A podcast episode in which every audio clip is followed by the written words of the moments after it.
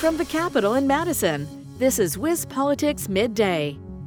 Hi, everybody. I'm Jeff Mayers from WisPolitics.com here with Midday, brought to you by Spectrum.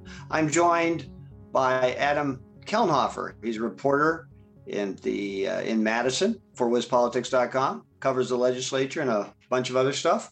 Welcome, Adam. Thanks, Jeff. It is good to be back on the show. How are you today? Okay. Well, let's uh, talk about you know part of the labor shortage, the labor crunch. Every state's experiencing this, but um, uh, you know Wisconsin uh, is too, and there are uh, lawmakers who think that one of the solutions is to have more affordable and more widely available workforce housing. And so some bills are kicking around the legislature um, to uh, bolster the idea of workforce housing. Give us an idea, a little bit of what uh, these uh, bills aim to do. Um, well, Jeff, they primarily aim to, as you said, you know, bolster the workforce housing construction effort in Wisconsin, um, because a lot of people are saying that Wisconsin has been lacking in workforce housing for quite a while. Um, workforce housing is kind of a newer term for uh, to replace low income housing, essentially. Um, however, we know that you know not everyone in the workforce is in that low income category. So it's redefined as workforce housing now, and that means um, you know these these bills are going to create more workforce housing, housing in areas close to jobs uh, that are available for people um, to move to. The people just aren't taking these jobs basically because of the lack of available housing in the area. Uh, you know, people don't want to have to commute two to three hours to their job just because they can't find uh, affordable housing in that area. Right. So this, uh, you know, the lawmakers who are pushing this come from manufacturing parts of the state, like uh, Jim Steineke, uh, who's a uh, the Assembly Majority Leader, uh, and Senate Majority Leader Devin LeMahieu. And so, um, you know, I think, you know, as I read these, it's um, you know one of the main aims that Steineke talks about is reforming uh, you know, to make it reforms to cut bureaucratic red tape and burdensome regulations and reform outdated industry practices and equip families with greater resources to build, restore, and renovate their homes as well. Uh, you know, there's a renewed call for housing tax credits too. You know, the Wisconsin Realtors Association, I know, is you know for this effort, um, as you might expect. I, I, I suspect the uh, Wisconsin builders are as well but uh, not everybody is on board, even though there are uh, there are some bipartisan aspects of this. Uh, yeah, Jeff, you're right. As is the case in many uh, issues with Wisconsin politics, there are proponents and opponents on these. So uh, the opponents in this case are largely uh, municipality groups, such as the League of Wisconsin Municipalities, the Wisconsin Association of Assessing Officers. Those are uh, property value assessing officers the Wisconsin Towns Association and uh, City of Madison uh, registered in opposition to uh, one specific bill that would basically um, prohibit some certain tactics for property value assessors.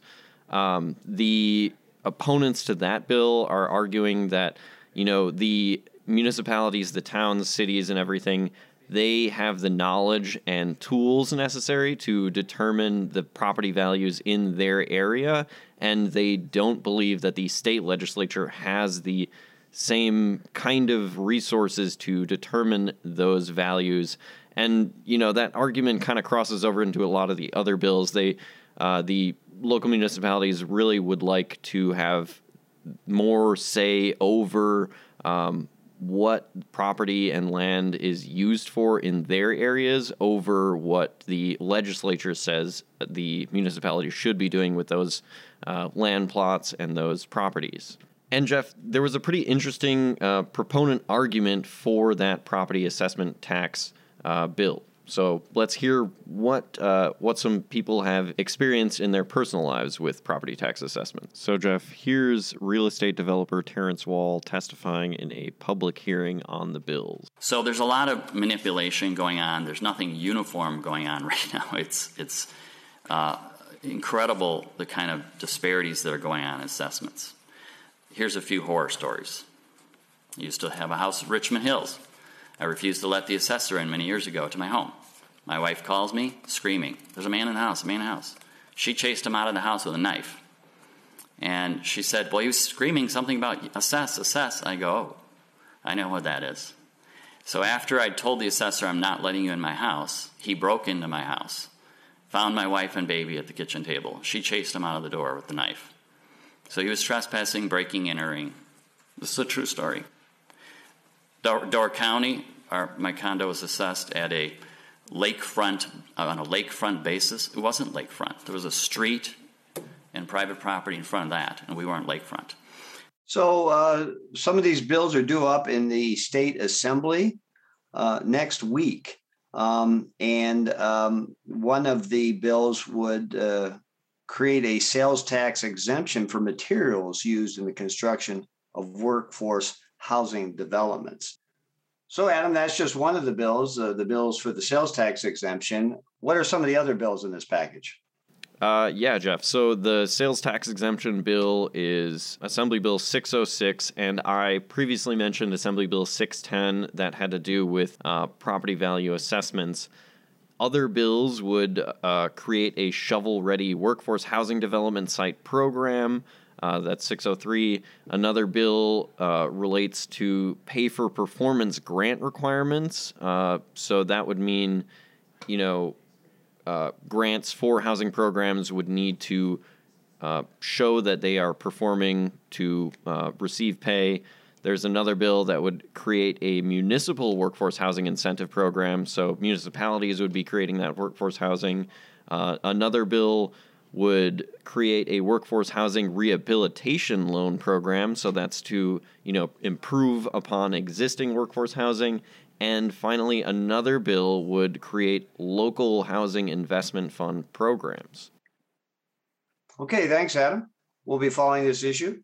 And so you can find out more by going to wispolitics.com this is jeff mayers signing off for midday brought to you by spectrum this has been WisPolitics Midday.